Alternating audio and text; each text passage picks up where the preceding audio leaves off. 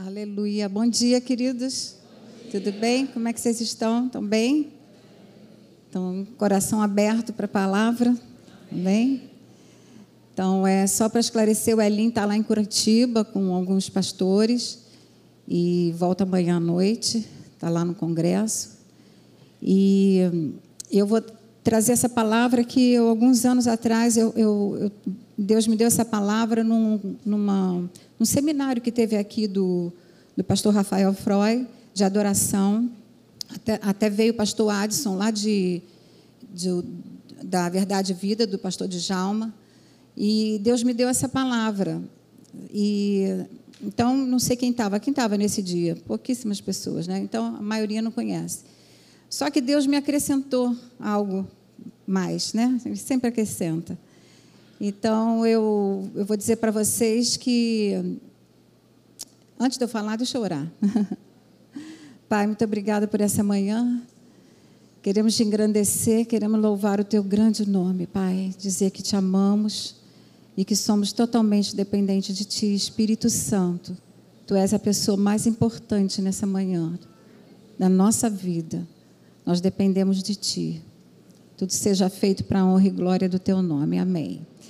Então, essa é uma palavra muito. Ela é leve, porque ela fala muito da graça, do amor de Deus. Mas eu confesso para vocês que, ao, ao rever essa palavra, ela me constrangeu muito.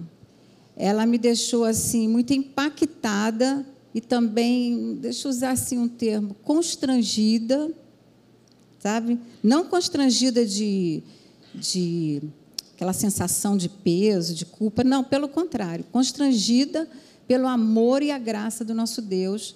E me deu um, uma sensação assim de muita insatisfação e inconformismo. Sabe aquele inconformismo? É quando você está assim, eu preciso que eu preciso que eu preciso de mudanças, mas você está fazendo a mesma coisa sempre. Não tem como mudar.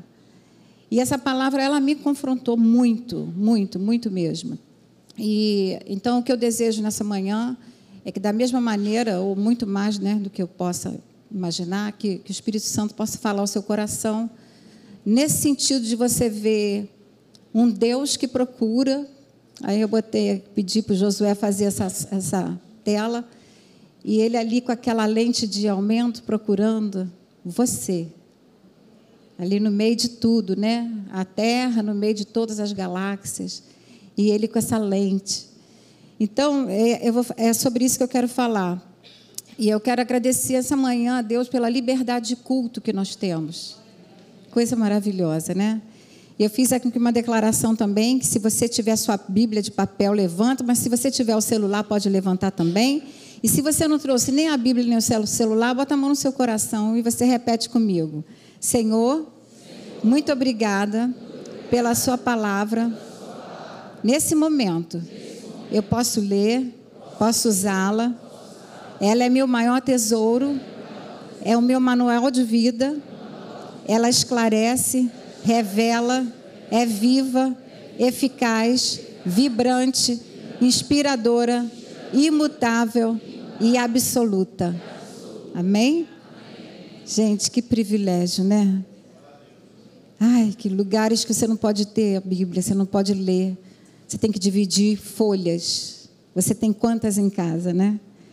Bom, então, como eu falei, vai ser um pouco constrangedora no sentido de uma, um posicionamento diante da grandeza do nosso Deus, né? Mas a gente, a gente gosta muito de falar e a gente tem aprendido muito sobre a nossa busca a Deus. Isso, gente, é importante, é essencial e é primordial. Porque não tem como nós não nós crescermos se nós não buscarmos, né? Você vê lá os discípulos disseram: "Nós nos vamos nós vamos nos dedicar à oração e à palavra". Eles precisavam crescer, eles precisavam fazer o evangelho crescer. Então falar sobre buscar a Deus é muito importante. A gente ama falar por, sobre isso, a gente ama ouvir sobre isso, né? Mas eu também entendo que tem que ter uma motivação correta por trás disso de uma igreja madura que não procura Deus apenas pelo que ele faz, mas sim pelo que ele é, né?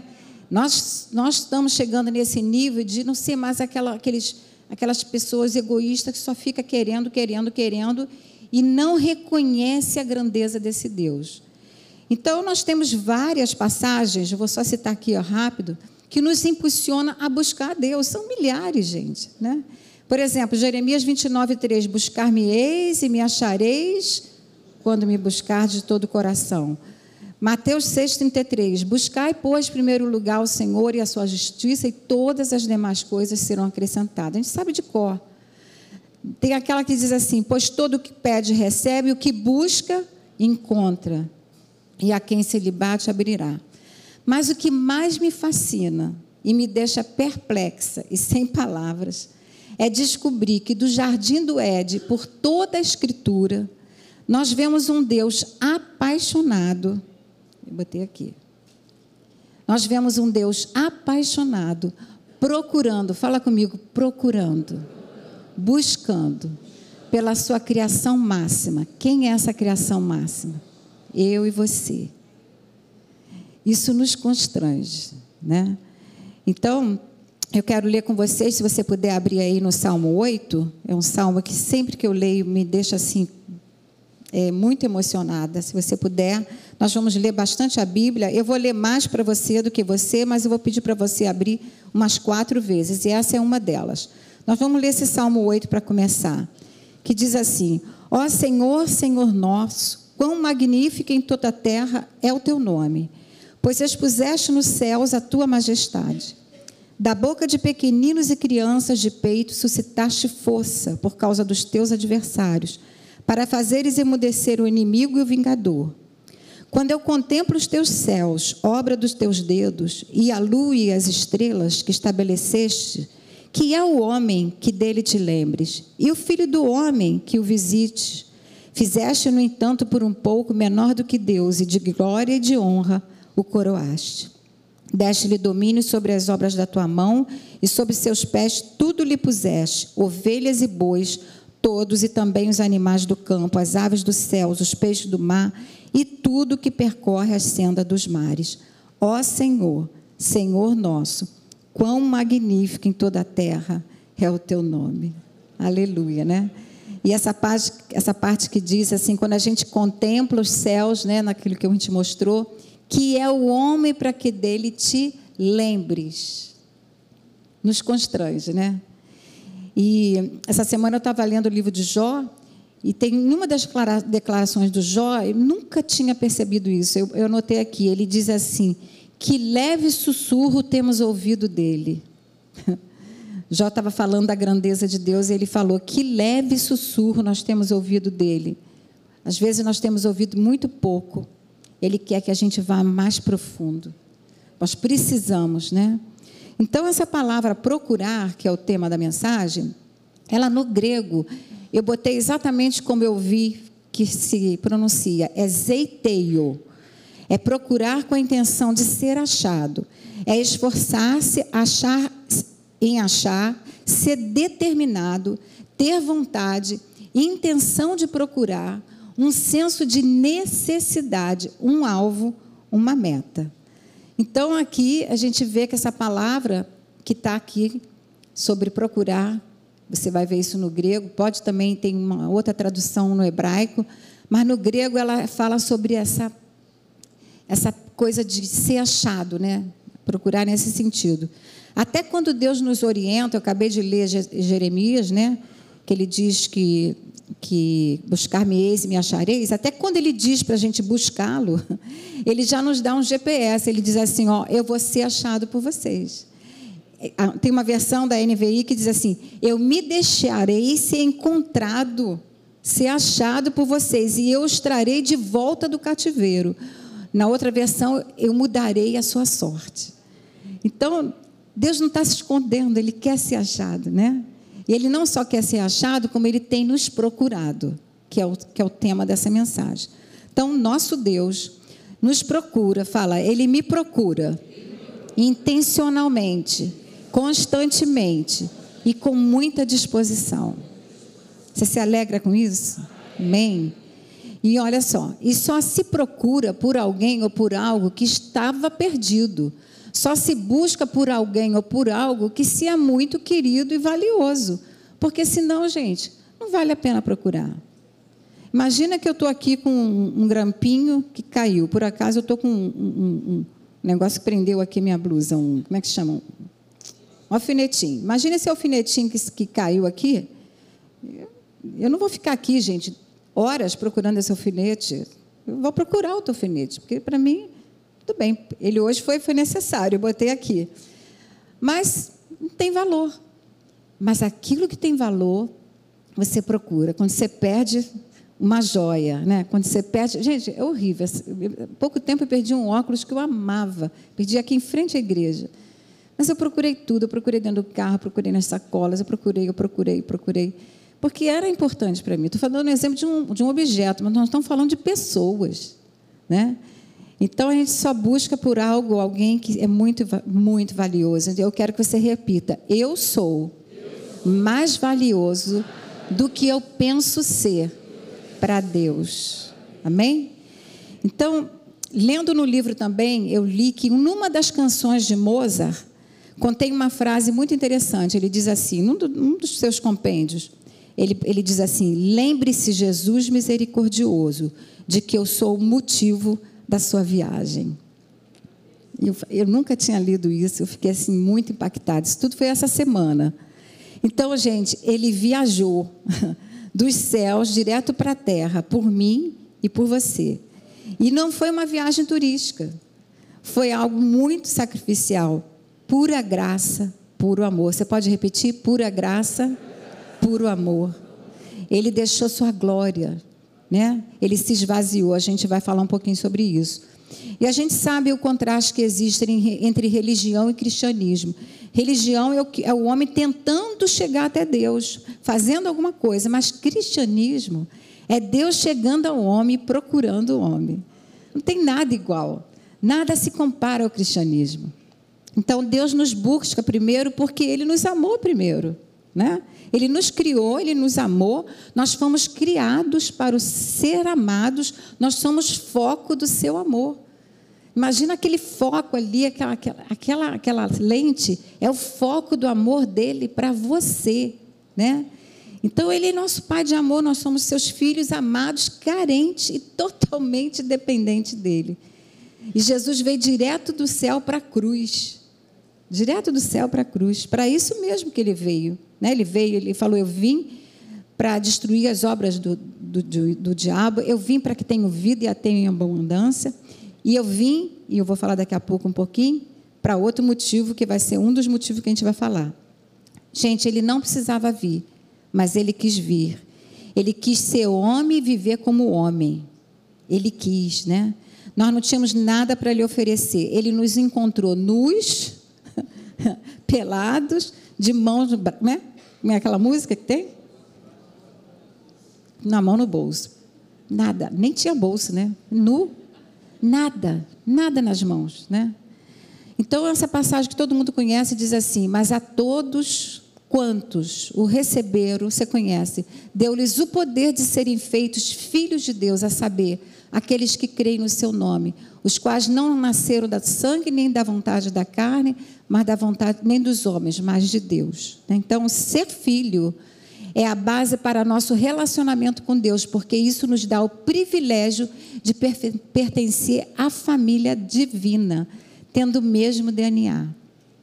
Então, ser filho é um privilégio muito grande, né? Então, gente, pela palavra, nós temos vários deslumbres sobre o caráter, sobre a natureza, sobre a personalidade do nosso Deus. Sabemos que Ele é o Criador de todas as coisas, sabemos que Ele é onipresente, onisciente, onipotente, que Ele é soberano, que Ele é justo, que Ele é santo. Sabemos de tudo isso, mas sabendo de tudo isso, e muito mais, que não dá tempo de falar todos os seus, dos seus atributos, mesmo tudo isso, ele permanece apaixonado pela humanidade. Nós não temos palavras humanas para descrever esse amor constrangedor chamado ágape, amor incondicional, né? E essa incansável procura dele busca por sua obra-prima, que sou eu e você. Ele deseja revelar seus planos, propósitos preparados para nós antes mesmo que nós nascêssemos.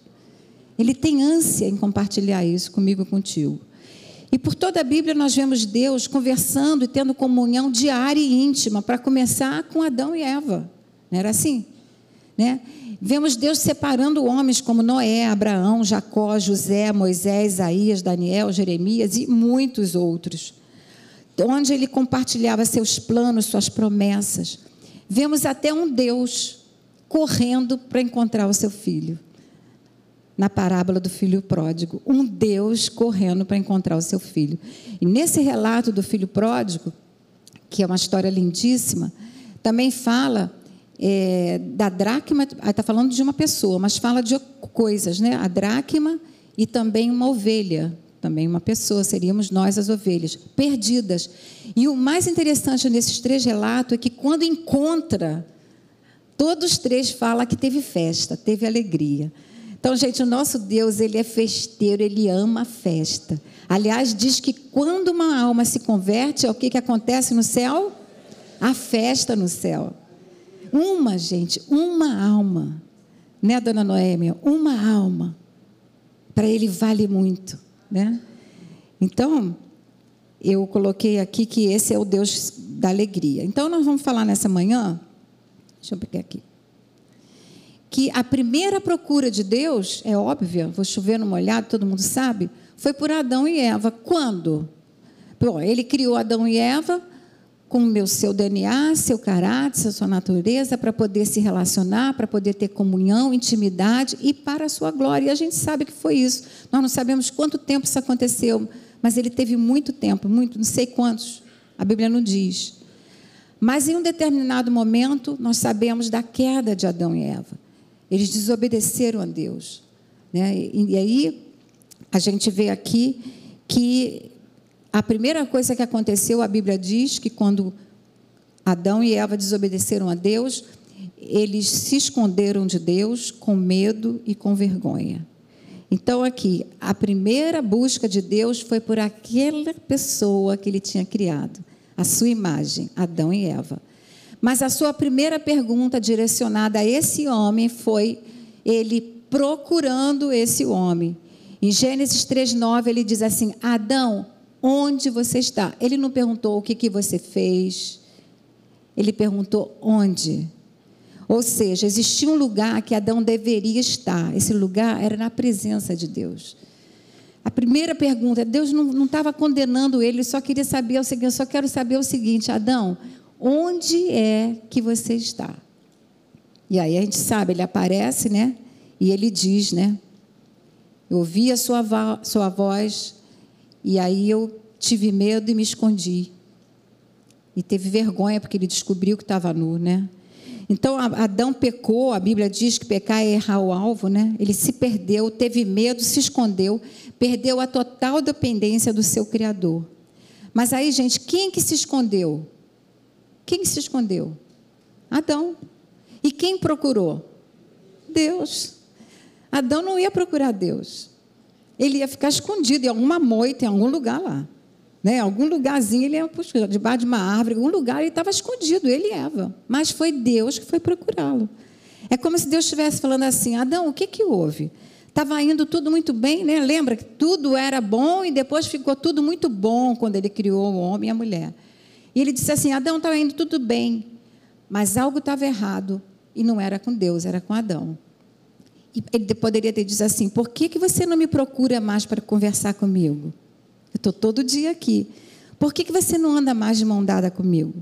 Por que, que você está com medo e com vergonha de mim? E aí ele faz uma outra pergunta: Quem te disse que você estava nu? Ou seja, uma outra pessoa, uma outra voz foi levantada que não era de Deus. Quem que disse? Não foi Deus foi o diabo, né? Então, a quem você está dando ouvidos, né? E enquanto Deus estava no centro, gente, tudo ia muito bem. Então, quando nós tiramos Deus do seu devido lugar, alguém vai rapidamente tomar o seu lugar. Foi o que aconteceu. Eles tiraram a prioridade, a dependência de Deus e deram um ouvido, uma voz mentirosa, satânica, e ali houve a, a ruptura, né? Então, hoje, eu estou falando de Adão, mas hoje, gente, agora vamos voltar aqui para nós, tá? A primeira pessoa que Deus está procurando é por você, é por você, é por você, é por você que está aí na internet me ouvindo. Por mim, né? E ele nos chama pelo nosso nome. Assim como ele falou, Adão, onde você está? Hoje ele está falando assim, ó, Daisy, onde você está? E agora eu queria que você falasse o seu nome, você falasse, pode falar baixinho. Você fala seu nome e fala assim, onde você está, tá bom? Vamos falar junto? Vou falar, vou falar um, dois, três, a gente faz junto. Um, dois, três. Daisy, onde você está? É a pergunta que Deus está fazendo. A primeira pergunta que foi relatada na palavra de Deus. É um lugar, é um lugar de proteção, a presença dele, de provisão, que muitas vezes nos afastamos. O homem está aí fora perdido, não sabe, né? Então, ele está falando, Deise, onde é que você está? Por que, que você está se escondendo de mim, Deise? Por que você se afastou de mim? Você está decepcionado comigo? A quem você está dando ouvidos, Deise? Você não está só, você não é órfão. Eu te dei o meu espírito. Eu sou seu amigo fiel e companheiro, eu sou seu ajudador, seu conselheiro, seu consolador, seu professor e seu guia. Eu te amo e eu anseio estar com você, Deise. Querido, querida, hoje Jesus te chama pelo teu nome. Venha para Cristo, se encontre com Cristo, volte para Cristo, vive por Cristo e vive para Cristo. Essa é uma mensagem para hoje, para mim, para você. Então eu já falei que o primeiro homem, a primeira busca foi de Adão e Eva e de nós, né? Mas agora pelos perdidos. Eu vim, tá aqui a passagem, né? Eu vim, o filho do homem, ele veio fazer o que, gente? Buscar, procurar e salvar o que estava perdido. Foi isso que ele veio. Né? Então, quem são esses perdidos? Quem? Todos. É o Deus Todo-Poderoso, soberano, que não tem falta de nada e se humilha procurando pelo homem. Não constrange, gente? Constrange muito, né? Em Filipenses diz assim, 2,6, na, na versão, você não precisa abrir, não. Que, embora sendo Deus, não considerou ser igual a Deus, é, a Deus e que, era, e que era algo que ele devia pegar-se, mas ele se esvaziou, vindo a ser servo, tornando-se semelhante aos homens, e sendo encontrado em forma humana, humilhou-se a si mesmo e foi obediente à morte, até a morte e morte de cruz. Aqui fala dessa, dessa humilhação que ele teve que vir para cá, no meu lugar e no seu, né? Então o homem estava perdido, ele tinha perdido a própria natureza de Deus, a vida de Deus que é Zoe, né? Deus, Deus deseja que a gente volte àquele padrão original, aquela perfeita comunhão, intimidade, integração com Ele, um relacionamento. E Ele não nos aguenta ver longe dele. Ele não aguenta. Ele está sempre com os braços dele abertos, com os olhos de amor, né? Esses braços aconchegantes, procurando pela gente. E isso aqui eu boto na minha aula, eu gosto de repetir que a maior calamidade do ponto de vista de Deus é ver o homem indo para o inferno, o lugar que foi criado não para o homem, mas para Satanás e seus demônios, e chegando lá descobrir que um preço altíssimo foi pago por ele, para que ele tivesse vida eterna com Deus, e agora ele está vivendo eternamente a sua morte, longe de Deus e sofrendo todos os tormentos por toda a eternidade. E, e que se ele foi parar lá, não foi ideia de Deus foi a sua recusa em receber a Jesus como seu Senhor e Salvador. Tem uma passagem, João 10, 10 que Jesus diz que vem para que nós tenhamos vida em abundância, né? E para isso se manifestou o Filho de Deus para destruir as obras do diabo, já falei. Uma passagem muito interessante que Isaías diz assim, porque a gente está falando dos perdidos, mas Isaías 6,8 diz que ele ouviu a voz do Senhor conclamando: Quem enviarei? E quem irá por nós? Por nós, a Trindade. E aí Isaías respondeu: Eis-me aqui, envia-me a mim. Então, gente, Jesus respondeu para alguém que perguntou para ele: A obra de Deus é esta, que as pessoas creiam naquele que ele enviou. Então, eu coloquei que Deus nos ama e procura pelos perdidos e já os resgatou. E esse é o maior interesse dele e deve ser o meu e o teu também. Mas alguém tem que dizer isso para eles. Quem vai dizer? Eu e você. Então nós precisamos cooperar com ele, apresentá-lo e representá-lo. Então, se esse é o maior interesse do nosso Pai, os perdidos, tem que ser o meu e o seu. Então, ele vem buscar os perdidos. Amém, queridos? Então, vamos aqui para a terceira parte. Ele busca e procura por um intercessor. Para quê? Para nós tirarmos o foco de nós mesmos. Agora nós já passamos a nossa parte, tá? Já falei de Adão, já falei de nós, já falei dos perdidos, os perdidos, não somos nós mais não, nós já fomos achados. Mas agora vamos falar um pouquinho sobre o nosso próximo, né? E aqui em Ezequiel 22, desculpe, não dá para ler muito bem, a, a, letra ficou pequena. Sem um elinho foi difícil fazer esses, esses, esses slides. Se bem que ele deu uma ajeitada para mim às duas horas da manhã, porque estava horrível, tudo deslocado. Ele e Dirceu me ajudaram. Então diz assim: busquei, fala, busquei. Ou seja, procurei. Entre eles um homem que tapasse o muro e se colocasse na brecha perante mim a favor desta, desta terra, para que eu não a destruísse. Mas eu não achei. Você sente uma dor no coração de Deus? Dizendo que ele procurou alguém para se colocar nessa brecha, né? E eu peguei essa definição de brecha, essa palavra perete, é uma ruptura, brecha ou ofenda, e vem do verbo parat, quer dizer rachar, fender, romper. Havia né, uma, um rompimento. Depois Jesus, Jesus quebrou isso, né? o véu foi rasgado. Nós sabemos disso. Mas estar na brecha é uma metáfora para a nossa intercessão contínua. Isso é que está na brecha. É estar nesse, nesse lugar de intercessão. Alguém que se coloca perante Deus a favor né, de alguém. Então, o intercessor sempre vem perante Deus a favor de outros. Lá em Jó, ele diz assim: essa história é bem interessante. No final do livro de Jó, é, claro, gente, isso aqui é a velha aliança, mas lá mesmo Deus fala assim: ó, o meu servo Jó orará por vós. Quem são essas pessoas? Aqueles amiguinhos deles aqueles quatro amiguinhos de Jó.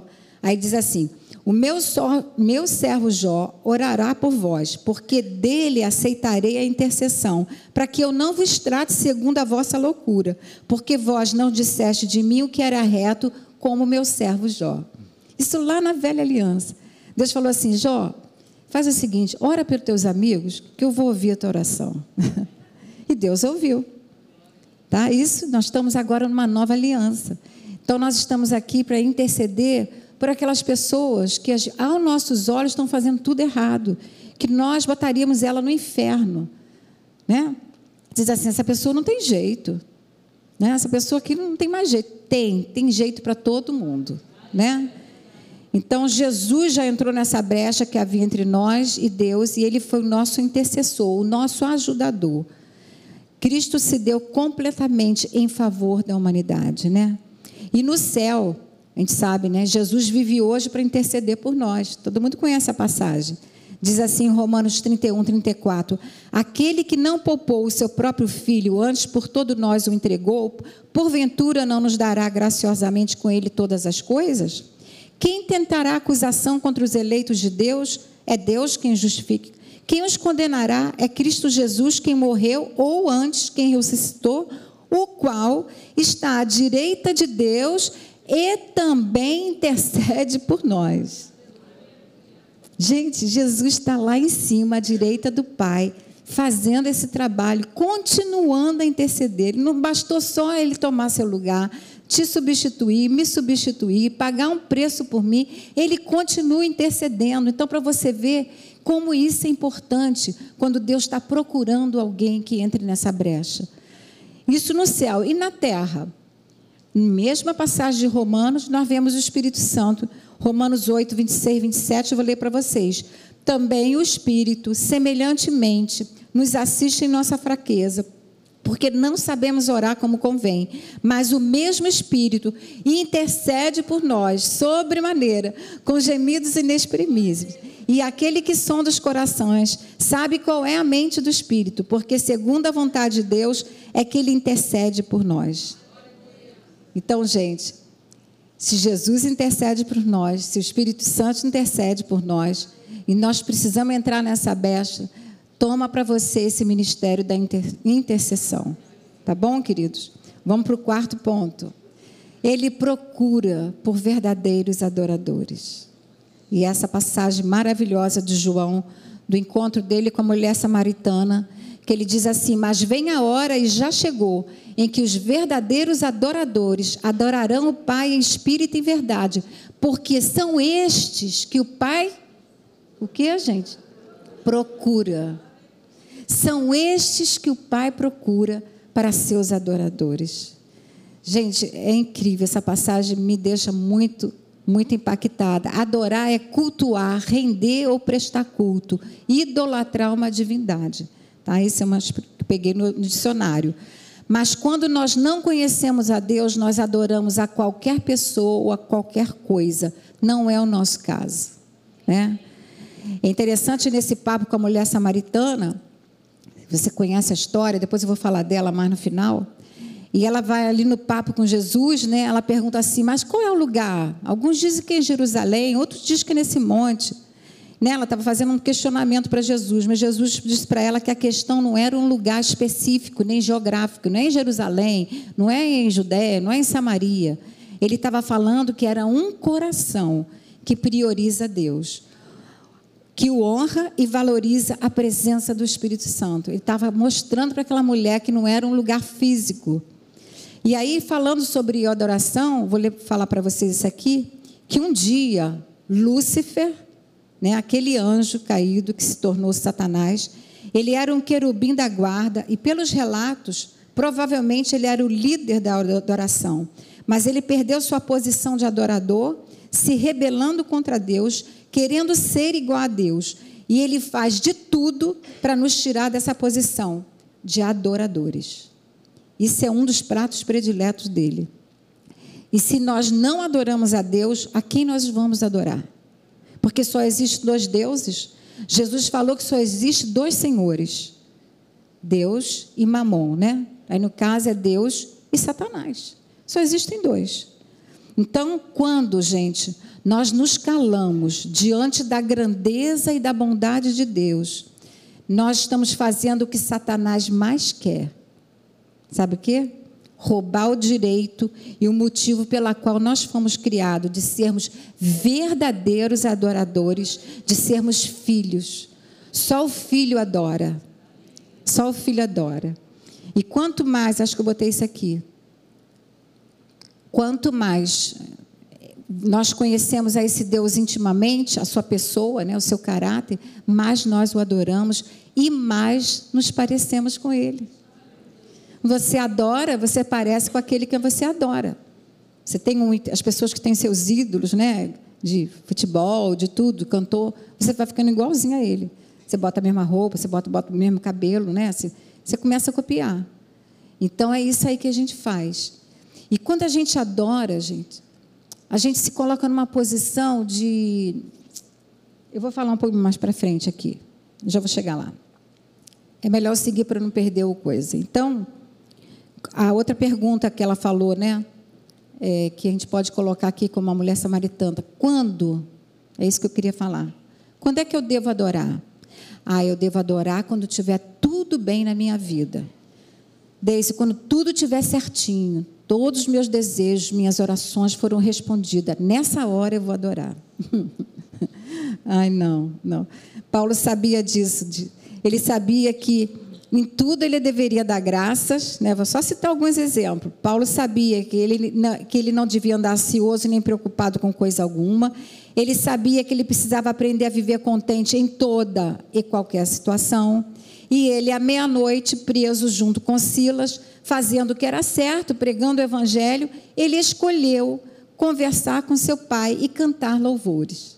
E você sabe o que aconteceu? As correntes se abriram, a prisão não pôde calar o coração de um adorador. A prisão não pode calar o coração de um adorador. As lutas não podem parar. Independente do que você esteja passando, continue adorando, continue adorando, né? Davi também viveu isso, ele era um adorador, o estilo de vida dele era de adoração, independente das circunstâncias. E aí eu botei isso aqui: se formos esperar tudo ficar bem para adorá-lo, sabe quando nós vamos adorá-lo? Nunquinha, né? Porque a forte consciência da presença do Espírito Santo em nós é que nos impulsiona a adorá-lo. Porque é, é, é, é, a mesma coisa que a alegria, a paz, independe das circunstâncias. A adoração também. Independe das circunstâncias. Eu adoro porque Ele é digno de louvor e adoração. Não porque Ele fez tudo o que eu queria, na hora que eu queria e como eu queria. Porque eu não sei de nada, né? Eu sei só, minha, minha, meu, meu alcance vai até ali, ele está lá na frente. enquanto ele não responde o que eu estou querendo, ele está trabalhando em mim. Ele está me mudando, me moldando, me aperfeiçoando para eu chegar onde Ele quer que eu chegue. Enquanto isso, tem alguém sentado nesse trono e reina, e não sou eu. Amém? Então, gente, vou aqui para já estou quase. Esse é o último. Depois eu vou chegar na parte. Quando eu preguei essa mensagem, eu fui até aqui. Mas essa semana Deus me acrescentou mais três coisas. Ele procura por um homem fiel. Então, nessa passagem aqui de Salmo 101, 6 diz assim: Mas vem a hora. Não, está errado. Está errado. Meus colaboradores pularam minha coisa. Mas eu vou ler para vocês. 101, 6 diz assim: Os meus olhos procurarão os fiéis da terra, para que habitem comigo. O que anda em reto caminho, este me servirá. Olha só, gente. Os meus olhos procurarão procurarão, está lá, se você quiser pegar, Salmo 101, 6. Os meus olhos procurarão os fiéis da terra. Lembra daquela lente? Ele pega a lente. Aonde bota a lente, gente? Nos olhos. Ele pega aquela lente e olha assim e diz assim: Eu estou procurando os fiéis na terra. Né? E interessante que quando, nesse, nesse final desse versículo, diz assim: para que habitem comigo. Para que habitem comigo. E eu lembrei do Salmo 91, que diz que o que habita no esconderijo do Altíssimo, a sombra do Onipotente descansará. Esse homem que habita, ele é um homem fiel. Né? Então, esse termo, esse termo fiel, significa essa palavra pistes, significa fidelidade, mas ela também significa fé, né? Pastor Alexandre pregou sobre isso recentemente. Também significa fé. A gente sabe que é um, um dos elementos do fruto do Espírito e fidelidade. Né? Então, essa palavra indica tanto a confiança, isso aqui eu peguei num, num livro, vou ler para vocês. Indica tanto a confiança que se deposita em alguém que é, que é fidedigno, quanto a característica desse alguém digno de confiança, além de que resulta dessa relação. Nesse sentido, a garantia da confiabilidade de Deus gera nossa fé nele. Então, fidelidade, como eu falei, é um dos elementos do fruto do Espírito, e ele só é gerado em nós a partir do trabalho do Espírito Santo, em parceria com o nosso espírito recriado. Vocês têm essa aula de fruto do Espírito, né, pastor? Então, a fidelidade e mesmo a fé em si é um dom de Deus, né? E só aquele que é integralmente fiel pode nos inspirar a sermos fiéis. Ele é integralmente fiel. Ele nos inspira a ser fiel, né? Então, eu vou pular aqui um pouco, que não vai dar tempo de eu falar muito sobre isso, mas mesmo sendo uma ordenança, Deus não depende que sejamos fiéis para que Ele seja fiel. Que é a passagem que diz assim: se somos infiéis, ele permanece fiel, pois não pode negar-se a si mesmo. Ele sabe que eu e você vamos ser infiéis em algum determinado ponto da nossa vida. Mas isso não muda quem ele é. Ele continua sendo fiel. Mas, de qualquer maneira, ele procura, né? Então, pela palavra, entendemos que esse homem fiel é aquele que vive a verdade e tem contínua comunhão e desejo de crescer, né? Sua fidelidade de Deus, seu amor e sua justiça fazem com que nós possamos encontrá-lo, né? E nos deleitarmos com ele. E ele nos presenteia pela nossa fidelidade. Então, ser fiel Nunca será uma escolha fácil, gente, mas sempre será uma escolha certa. Amém? Agora que eu ia começar, praticamente não acabou a. a... Posso continuar? Eu vou tentar ler o máximo possível, porque essa parte é, é mais importante do que tudo. Então, eu botei que a, a vida é feita de escolhas, né? Vou pular isso tudo aqui. Olha só essa parte que é interessante de quando diz que Deus procura. Olha só. Disse o Senhor: Muito bem, servo bom e fiel. Foste fiel no pouco, sobre muito te colocarei. E além disso, ele diz assim: O que se requer do dispenseiro é que cada um deles seja encontrado fiel. Né? Então, eu botei algumas coisas aqui. O que está escrito ali? Lucas, né? Vou voltar. Quando, porém, vier o filho do homem, porventura achará fé na terra? Será que ele vai achar fé? Ele está dizendo que, ele vai voltar. Ele está dizendo assim: será que eu vou, vou poder procurar? Será que por acaso eu vou procurar e vou poder encontrar esse homem que tem fé, porque é o nosso estilo de vida? Né? Então, Provérbios 26 diz assim: Muitos proclamam sua própria benignidade, mas o homem fidedigno, quem o achará? É Deus falando, né? E eu botei aqui onde eu e você estaríamos se nós não tivéssemos encontrado nosso Deus e se não fosse a fidelidade dele. Como nós estaríamos se ele não tivesse nos resgatado?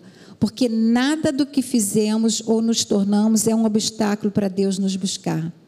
Não importa o que você fez, não importa onde você esteve, ele vai continuar te procurando, né? Então você pode dizer comigo: "Obrigado, Deus, por sua fidelidade e por nunca desistir de mim. Então, gente, eu poderia citar muitas pessoas que Deus teve um encontro pessoal, tá? Vou voltar aqui um instantinho. Eu lembrei de Maria, ontem conversando com a Marcela, mãe de Jesus. Ele foi ele que procurou Maria. Foi ele que achou Maria, né? Certamente ele tinha um padrão, não sei. Ela não era uma mulher perfeita, mas o anjo disse para ela assim: Maria, alegra-te, muito favorecida porque você achou graça diante de Deus. Mas eu não vou falar de Maria, não. Vou falar de três homens, vou tentar passar rápido. Saulo. Saulo, um perseguidor dos seguidores do caminho. Foi essa parte aqui, gente, que eu confesso para vocês que me deixou com os quatro pneus arriados essa semana.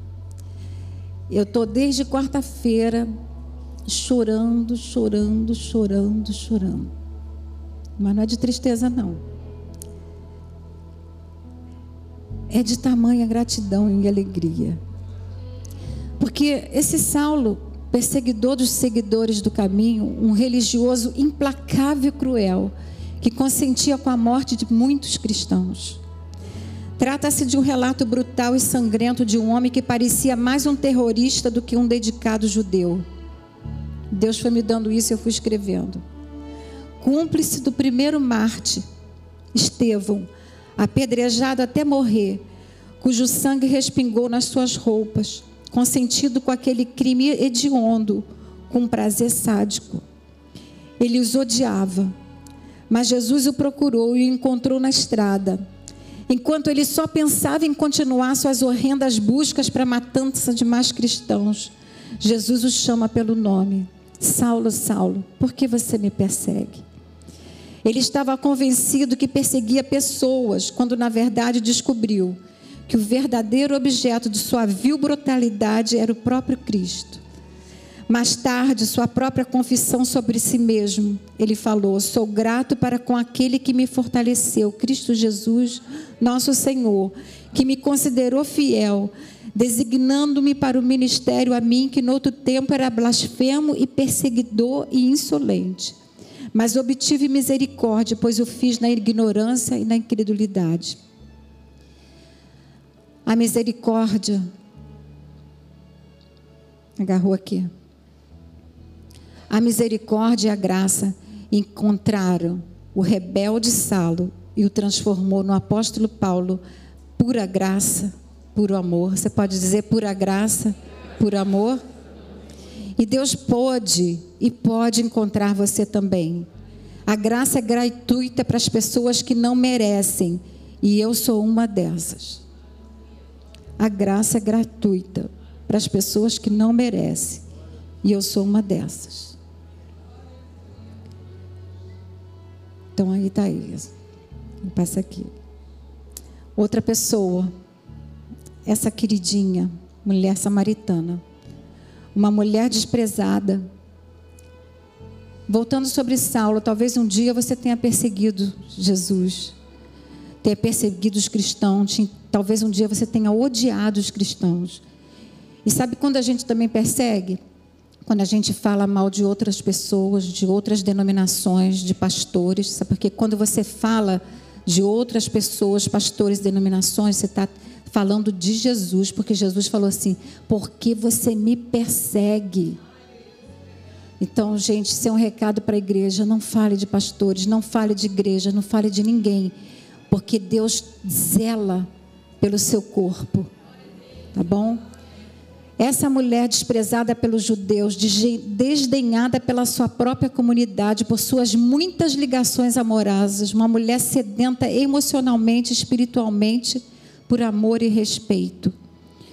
O relato em João 4 nos diz que, ela, que Jesus deixou a Judéia e ia em direção à Galiléia, mas diz assim: era necessário passar por Samaria. Que necessidade Jesus tinha que passar, gente?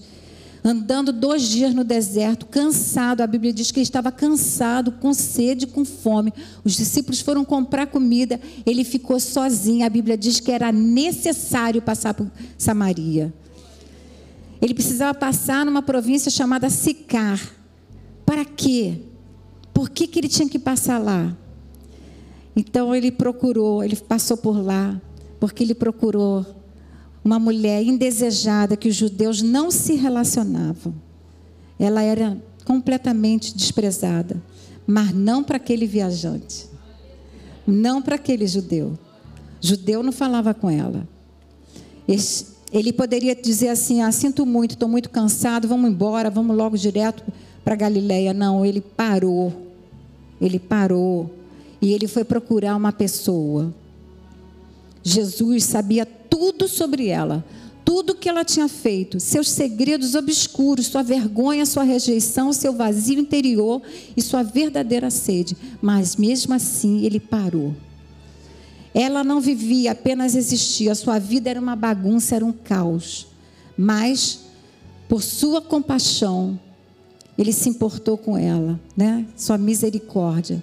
Fala comigo, pura graça, puro amor. Amém? E aí ele começa uma conversa, queria mudar a vida dela para sempre, sempre. Ela não sabia quem ele era. Ela não leu, gente, o livro de João. Ela não conhecia ele, nem Mateus, nem Marcos, nem Lucas. Ela não conhecia ele.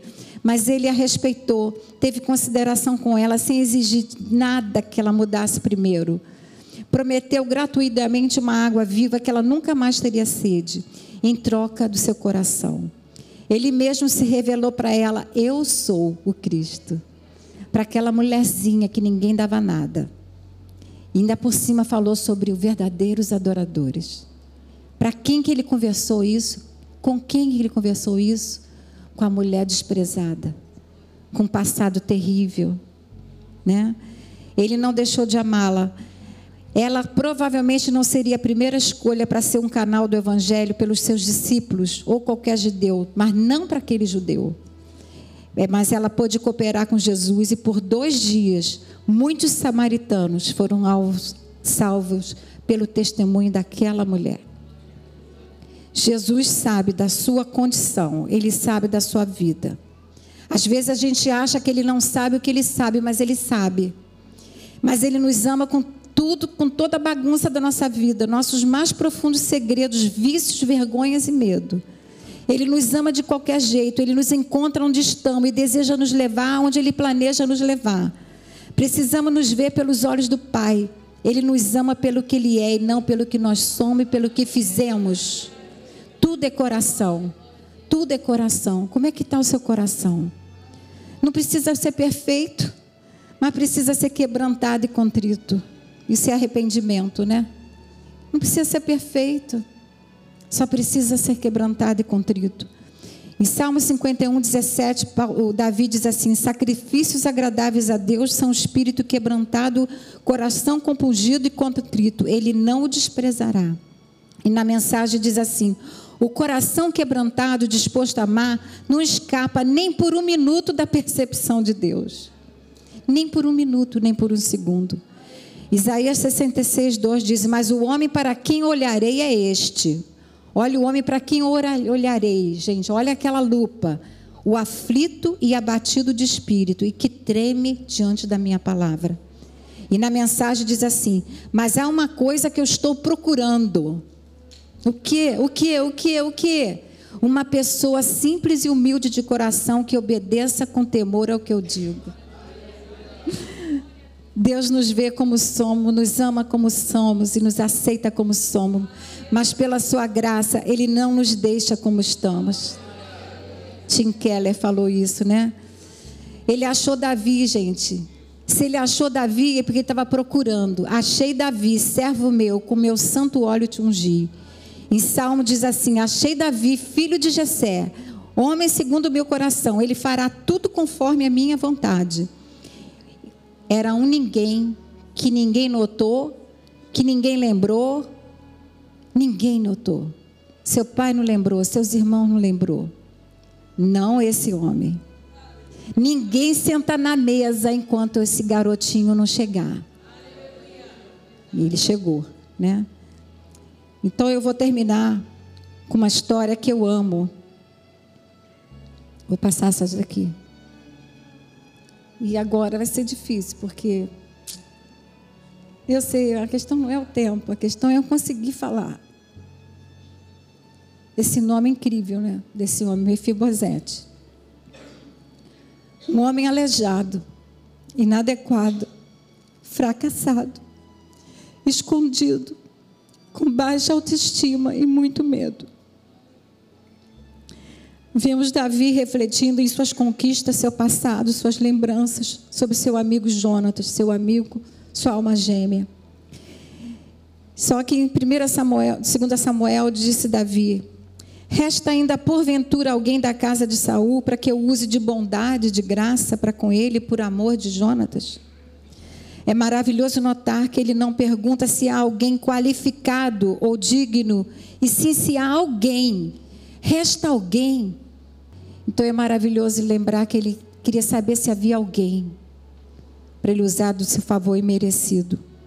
E a resposta de Ziba, o servo dele, disse assim: sim, ainda há uma pessoa um filho de Jonatas, aleijado de ambos os pés.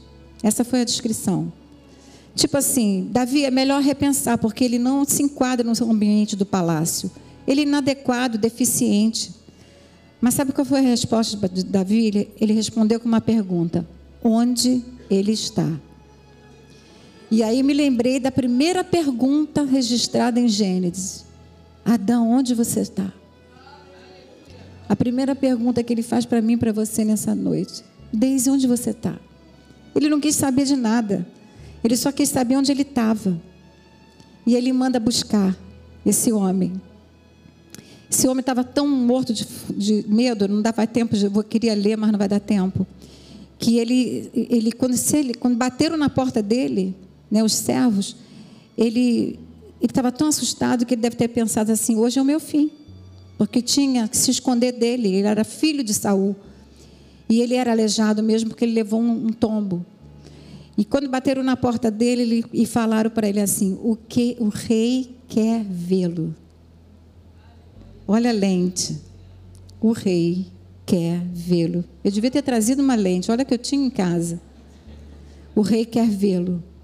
E aí, a coisa mais linda e constrangedora é não é só isso. Agora eu vou ler rápido para vocês. É o paralelo dessa história na nossa vida. Mefibosete um dia gozou da comunhão ininterrupta do seu pai, do seu rei Saul, mas ele perdeu. A mesma coisa, Adão perdeu e nós também um dia perde, não tínhamos essa relação. Quando aconteceu o desastre, que ele ficou aleijado, que é o nosso pecado, nossa queda, nós nos escondemos com medo. Mas Deus continua procurando por pessoas espiritualmente deficientes, confusas e perdidas. A graça de Davi o amor de Jonatas é a mesma graça de Jesus por nós, de Deus por nós, através do preço pago por Jesus. Mefibosete não tinha nada, não merecia nada e não podia pagar nada. Estava escondido, com medo. Mas Jesus, nós também. Jesus te encontrou com as suas muletas com seus pecados, com seus problemas e seus defeitos. Davi o adotou na sua família. Ele era tratado como um dos seus filhos, sentado à sua mesa, comendo à sua mesa, com toda a provisão, acesso irrestrito ao trono da graça. Nós estamos hoje assentados com Cristo. Na eternidade estaremos para sempre nessas bodas do Cordeiro. E essas muletas que ele usava quando ele entrava naquela sala, sentado junto com Absalão, sentado junto com os filhos de Davi. Ele entrava mancando. Aquela muleta era para lembrar ele sobre a graça. Todo dia. Ele disse assim: Você vai comer na minha mesa todos os dias. Você é filho, né? Então, eu coloquei aqui. Só na eternidade nós vamos poder expressar realmente o que significa termos sido alvo da procura desse Deus maravilhoso que nos tirou do império das trevas para o reino do Filho do seu amor. Que honra poder sentar na mesa do Rei.